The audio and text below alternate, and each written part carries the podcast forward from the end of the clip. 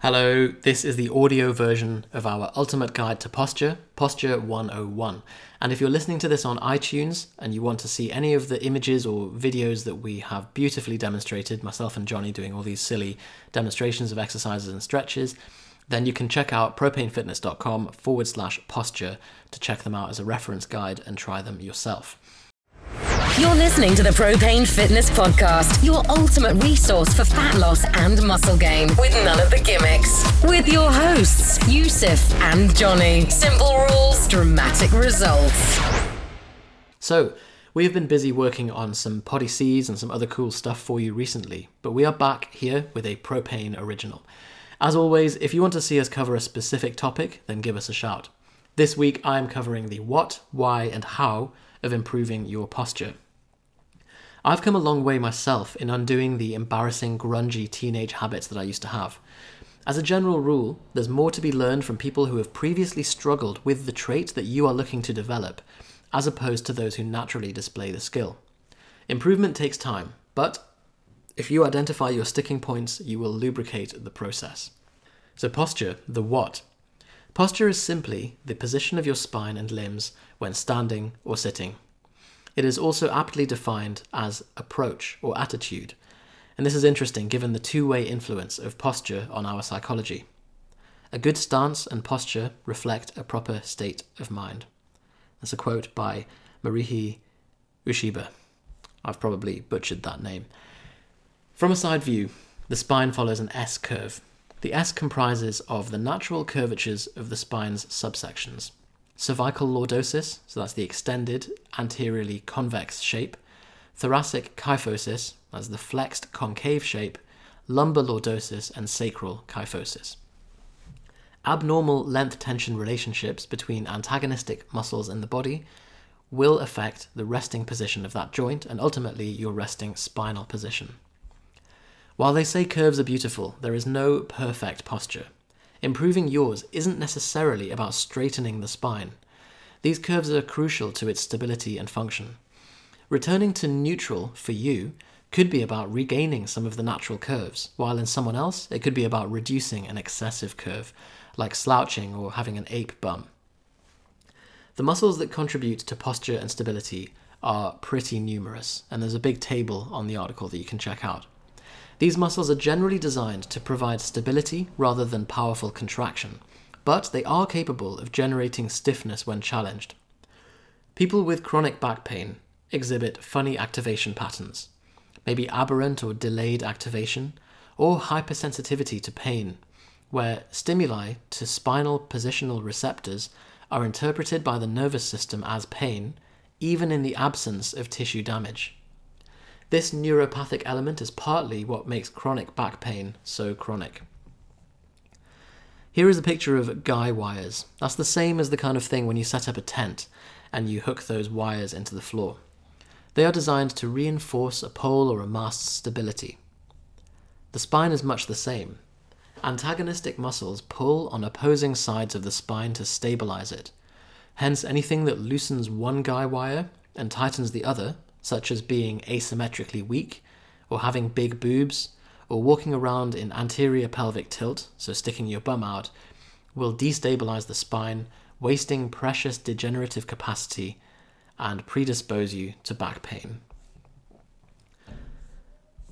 McGill says that a fishing rod placed upright with the butt on the ground is a good model of the spine.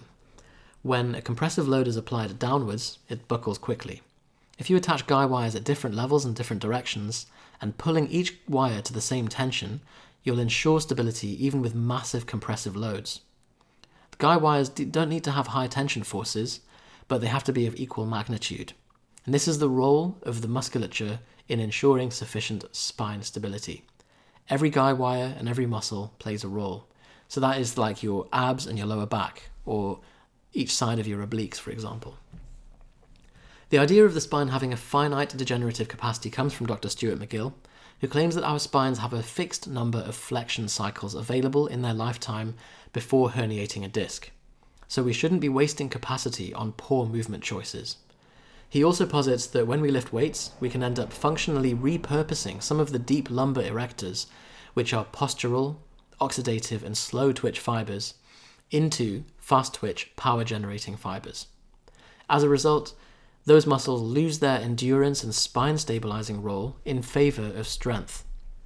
They fatigue more easily during general activities, again, wasting spinal capacity and predisposing us to injury.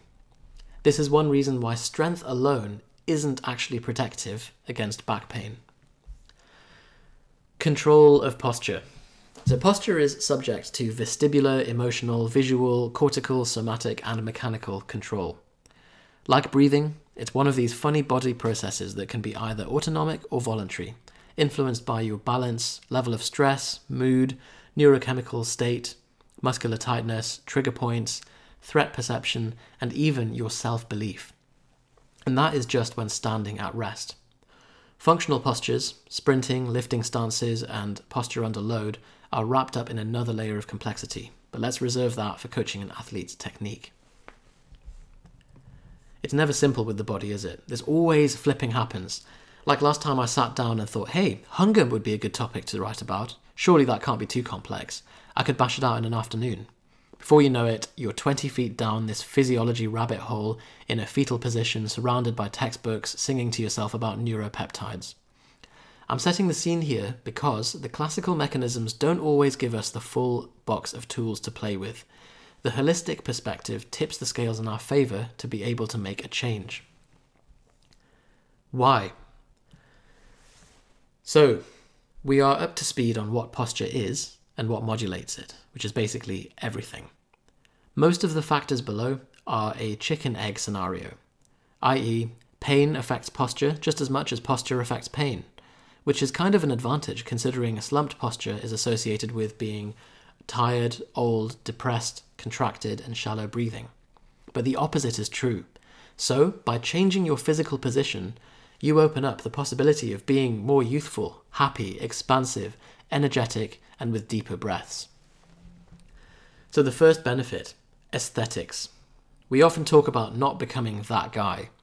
The bore that goes out for meals with friends and spends half the time tracking his macros and worrying about the accuracy of the menu, or talking about his deadlifts rep scheme.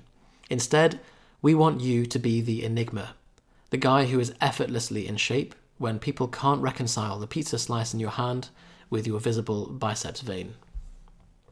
And there is no quicker way to stamp meathead on your forehead than to have the bench press ape posture or imaginary lats syndrome. Conversely, if you can restore the length tension relationships between your chest and your back, then you'll have a tall and relaxed resting posture that displays your physique most symmetrically. Plus, there's no need to force it. Better to have an effortless natural posture than to constantly fight against your tight pecs to puff your chest out. Ironically, with good posture, you will actually look wider than Captain Invisible Lat Syndrome. Next benefit is pain. Not so much benefit, but uh, why not to? The association between joint posture and pain and overuse injuries is more clear cut for feet, hips, and shoulders. Back pain, on the other hand, is a huge and messy topic and doesn't seem to follow the same rules, so I'll be covering that in more depth later this year. It used to be commonly believed that bad posture is the cause of back pain, whereas the emerging picture is actually that posture seems to be the effect of back pain. The body is adaptive, so much so that when you're pain free, high level performance is possible even in spite of clinically abnormal postures. Saying that, we are not invincible, and it would be prudent not to take the piss with our spines. Assuming that our spines can only handle a certain amount of wear and tear in our lives, it would be best served by saving that for lifting. So, unloaded postures, sitting and standing. When you're sitting, change in posture appears to be more important than sitting in a specific way. Vary your posture from time to time. The ideal sitting posture is a variable one, says McGill. Prolonged sitting, standing, with the spine in end range flexion or extension probably isn't the best idea. The idea that sitting is the new smoking is mostly scaremongering from a posture or pain perspective. So check out our Greg Lehman podcast for more on this. Now, for loaded postures and lifting, similarly, we don't want to load the spine at end range flexion or extension. We need to stick to lumbar neutral for any heavy loading. Maintain intra abdominal pressure in all directions when you're lifting. To get a feel for this, try wearing a weightlifting belt and breathe into your obliques, so pushing out against it in 360 degrees. Many make the mistake of just pushing their belly out to the front. Also, never vacuum your abs under load. That's when you suck your belly in. Your colon doesn't do such a good job of stabilizing your spine. Mechanically, you can deadlift more weight with a rounded back, and there is even some argument to doing so, but this requires an immense level of technical proficiency and spinal proprioception. So, on balance, this is not recommended, and it is best served as a choice for the competitive lifter to weigh up. The majority of your deadlifting should be done in a textbook neutral posture. In fact, not even just the majority, all of your deadlifting should be done like that, unless you're really willing to take that risk. More importantly, the spine must not move under load. The highest risk of disc herniation is where the spinal position buckles during a max deadlift, for example. Finally, since posture is tied in with flexibility, say that you lack range of motion in your shoulders in a squat, this will manifest by compensation in the next joint down, and then the next, all the way down the kinetic chain, and it will alter your lifting mechanics, and usually not in a good way. Your posture is then directly limiting your ability to lift with correct technique and possibly putting you at risk of injury.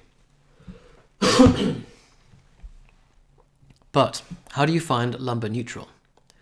So there are a couple of cues in the video in the article propanefitness.com forward slash posture. The major mistake when squatting is to overextend the lumbar spine, sticking your ass out. To correct for this, without trying to float your pelvis about and try and guess your lumbar neutral, simply squeeze the glutes when standing at lockout. Neutral spine, but Yusuf, I spied you doing Jefferson curls the other week. Yep, you got me. Jefferson curls are a little controversial, but they are not done as a heavy loading movement. They are more to re establish spinal proprioception and lubricate the vertebra to articulate more smoothly. I've used the word lubricate twice in this article. Hmm. I've been using this as a rehab movement to stop the whole lumbar section from wanting to move in one clumsy block. Okay, next benefit hormones. Question mark. You may have seen that the TED talk about power posing can boost your testosterone cortisol ratio and the effect of posture on hormonal markers of confidence.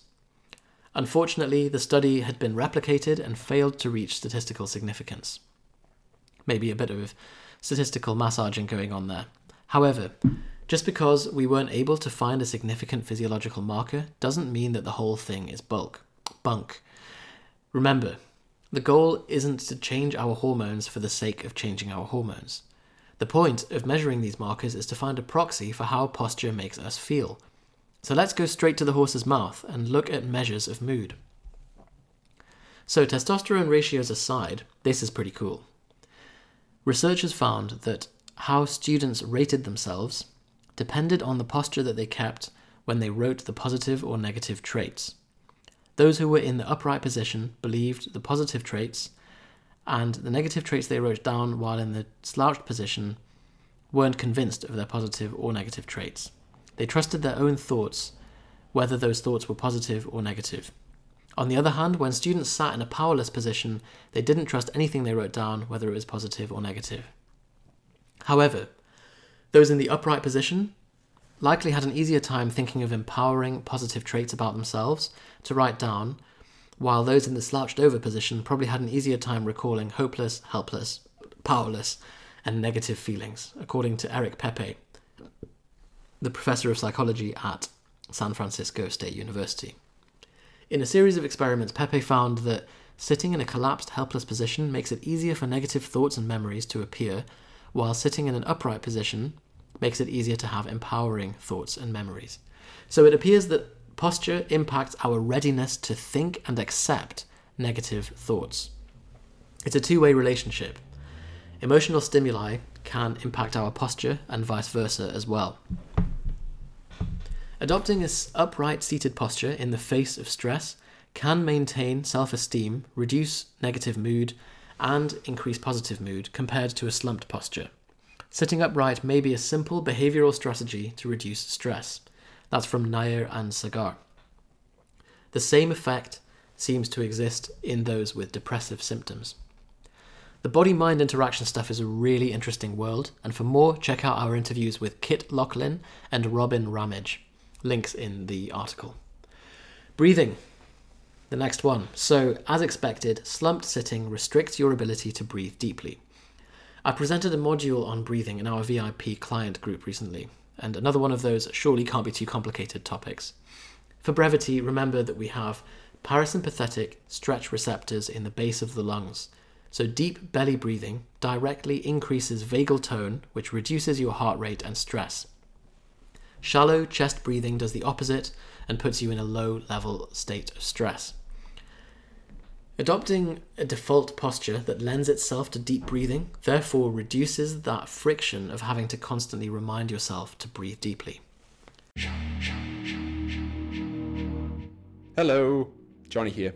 Just a short interruption to this episode. I know what you're thinking. This show was brought to you by none of that, trust me. We have something completely free, something to give you today.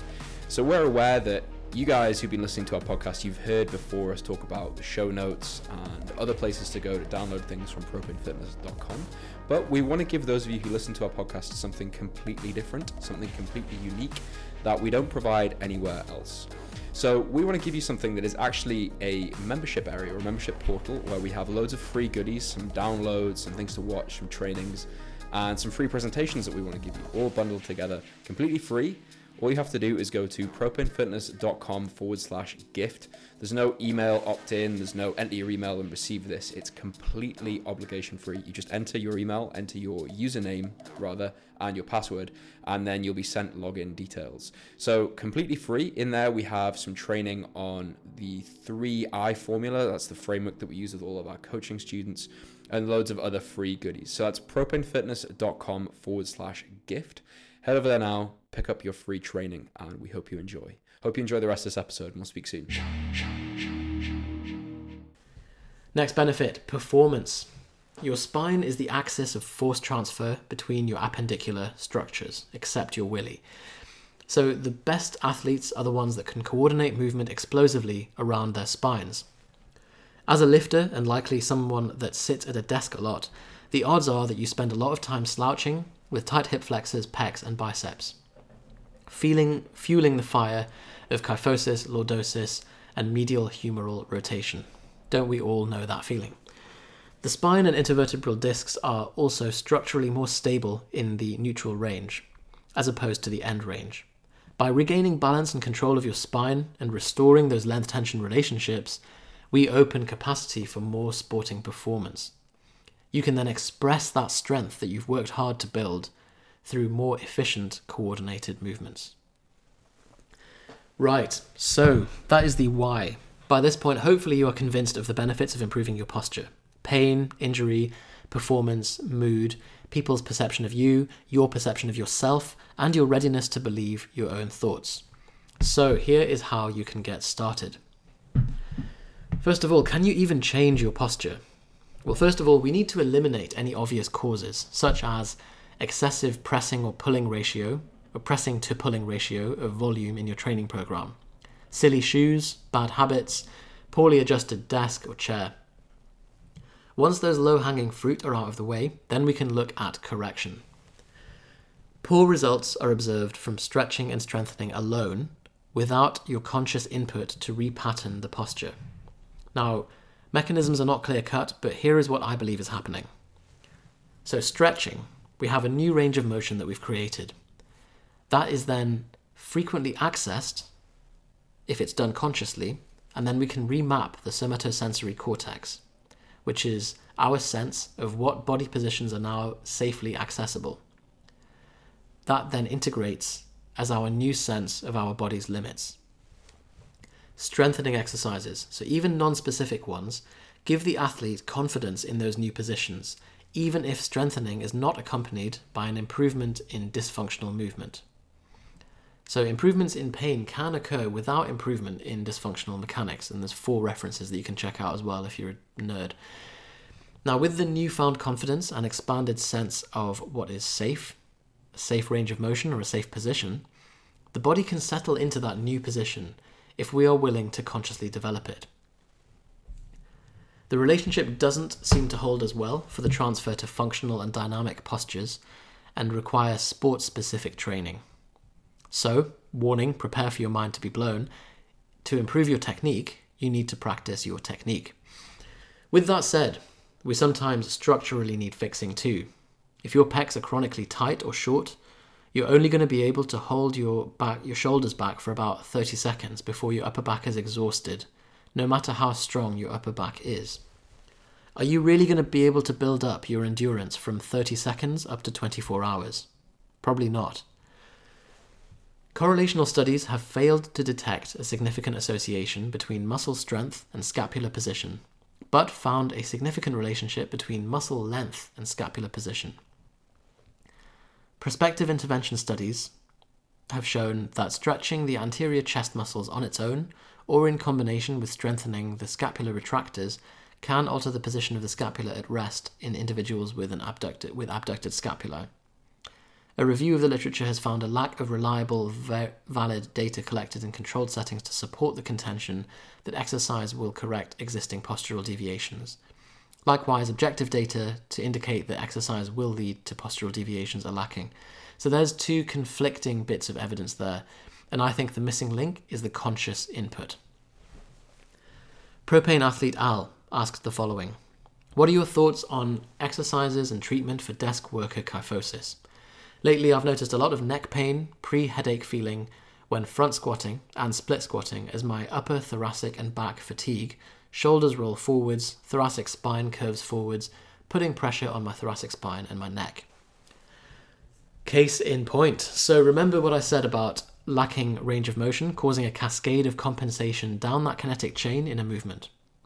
Well, whether or not you use those proprietary fancy screening tools, the general principle is this Number one, pick the elements of your posture which you aim to fix. Number two, determine the muscles that are tight and what are they at what are their antagonists.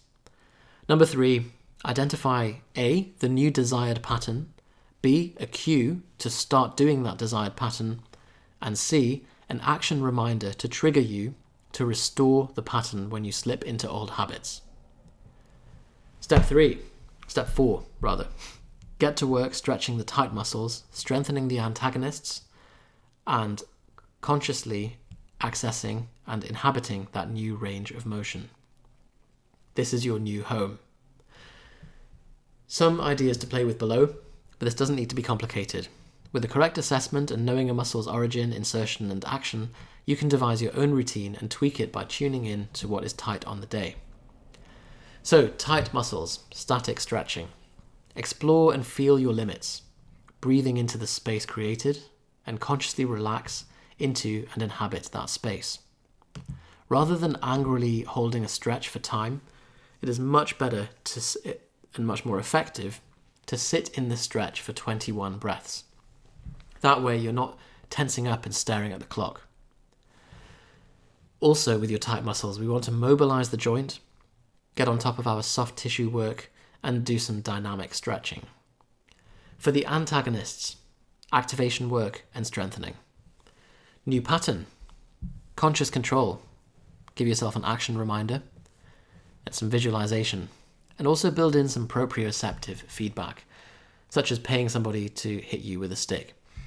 Now, here is a worked example for hunchback posture to put this all together. Step one Assessment. So take photographs from the front and from the side. Say that you identify the most common postural defect in lifters kyphosis and medial humeral rotation, so hunched back and rounded shoulders. Often this is accompanied by lordosis. The spine is trying to maintain an S shape so you aren't falling forwards. Assess the major functional patterns in the sequence, such as wall slide, shoulder internal and external rotation, flexion, and extension, Stretching is both diagnostic and therapeutic. Based on our assessment, we identify pec minor, biceps, and lats to be the tightest. Since lordosis may be contributing, or sometimes even the cause, consider the hips too. Tight iliopsoas and lower back, weak and lazy glutes and abs. Right, so on to fixing that. So, number one, stretch the tight muscles. Select a static stretch for each muscle group, such as biceps, tabletop stretch or variant, pec minor, you can do your door stretch, partner crossbow stretch, and the floor pec stretch. All of these are pictured and videotaped in the article. Videotaped, very old school. Lats, so passive hangs and the Ming Chu bow stretch. Perform the stretches post workout twice a week for 21 deep breaths. The more that you can open and release into the stretch, the better. Floor positions are better where the limb is supported. This minimizes the apprehension reflex. The apprehension reflex can be felt very strongly, for example, if you were to try and slip into splits from standing. Imagine the sense of fear that kicks in and how your adductors tense up. We want to avoid that happening. Step three include warm up and soft tissue work, thoracic extensions on a foam roller. Lying on a foam roller long ways as well can also be effective to reverse some of the kyphotic patterns. Then we want to activate and strengthen the weak muscles. So, abs and glutes. When you're standing around, consciously engage when standing. You're not crushing a pineapple, just 10 to 20% to pull you out of a resting duck butt and into lumbar neutral. Warm ups. So, bird dogs, glute bridge, variations can all be part of your warm up. Make sure to keep your pelvis tucked and in posterior tilt. Next, we have rhomboids, trapezius, and teres minor, so the upper back. Strengthen them with face pulls. Next, we can do straight arm scapular depressions. These can be done on a pull down machine or hanging from a bar, and wall slides, as well as active and passive hangs. We can do dip plus, again, video in the article, and band pull aparts. With an underhand grip, actively externally rotate at peak contraction for band pull aparts. All pictured there. And you can do the Superman drill as well. Final step conscious repatterning. So these are the action reminders. Pick a tactile cue that works best for you. Be careful with the cue. Don't just think chest out, for example, because if you're lacking range in your shoulders and thorax, then this is just going to come from your lumbar spine, causing you to simply drill more lordosis. A better cue would be to imagine that you're being suspended by your crown from a string. The Alexander technique is big on dynamic imaging, dyna- dynamic imagery with postural cues, such as Imagine that the shoulders are spreading wide apart, the hands and arms falling like heavy rain. These cues cause you to stack the vertebra and to straighten out rather than pull a single structure out of line. Tactile cues. Sellotape. So you can do some sellotape across the upper back in a cross pattern, and that's a classic Soviet style reminder. A more subtle reminder would be to wear a ring or a watch or a bracelet and ad- adopt your cue every time you notice it. Timer. If you sit in an office for most of the day, you can set a timer or use a specific sound, such as phones going off nearby, to perform Brugger's maneuver or to break up the pattern of extended sitting. So there is the worked example for kyphosis. Some of the other common mistakes and stretches to play with are as follows. So, more fun stuff to play with Test retest is an important principle with any of this. So remember to observe, feel, and photograph your posture before and after the movements, and then adopt what works. Number one, be aware of text neck during the day, or perhaps Instagram neck, Tinder neck, Candy Crush neck, whatever you want to call it. This is the perfect opportunity to use an action reminder whenever you pick up your phone to suspend from the crown rather than curl up into this horrible ball. There's a series of examples of shoulder stretches that we offer only to our VIP clients, but we've given you that for free in this article. Check it out on propanefitness.com forward slash posture. There's also some pec stretches you can check out too. Next, there is the partner crossbow stretch. This is a very complete upper body stretch, and you must try it if you convince if you can convince a partner to help you. There's also the Eric Goodman Foundation training to help you use your posterior chain. Finally, John Rusin's thoracic mobilizations for tight pecs. You can do them for 10 to 15 reps per side with very deliberate form. Partner hip flexor stretch. another delightfully nasty one from Kit Laughlin. The scalene stretch. These are little bastards on me. There are little muscles in your neck that attach to the top two ribs. They're supposed to be accessory breathing muscles, but when we're stressed and hunched over, they can take over a function that they're not designed for, making them tight and gnarly. So there's a stretch on how to lengthen those in the article. There's also the Ming Chu trapezius stretch too.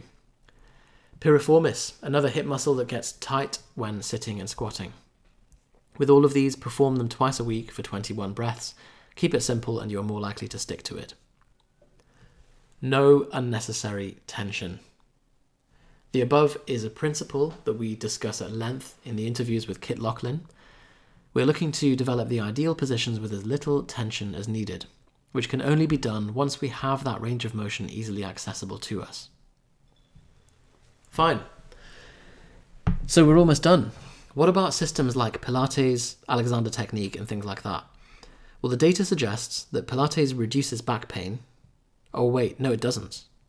So, conflicting data once again. What's likely happening here is that we all have different patterns, and so applying the same approach to everybody is going to have mixed success. Pilates is also a primarily strengthening protocol, which, as we've seen, is only a third of the component in improving posture. That's like only having a protein target with zero attention to carbs and fat. You might get leaner, but you also might not. Likewise, the Alexander technique is fantastic for cueing and repatterning, but we have to be able to access that new range of motion first. So, we have all these tools at our disposal, and it's important that we can attack posture on many fronts. The tools of stretching, soft tissue work, strengthening, and cueing are all there, so why not use them?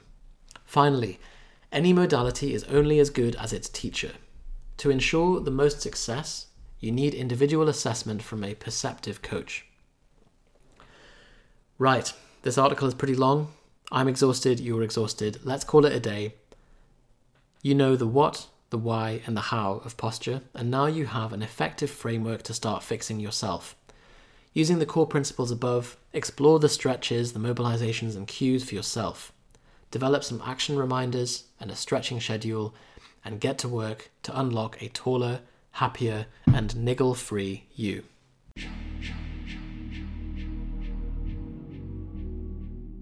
Hey, Johnny again. Hope you enjoyed that episode of the Propane Fitness podcast.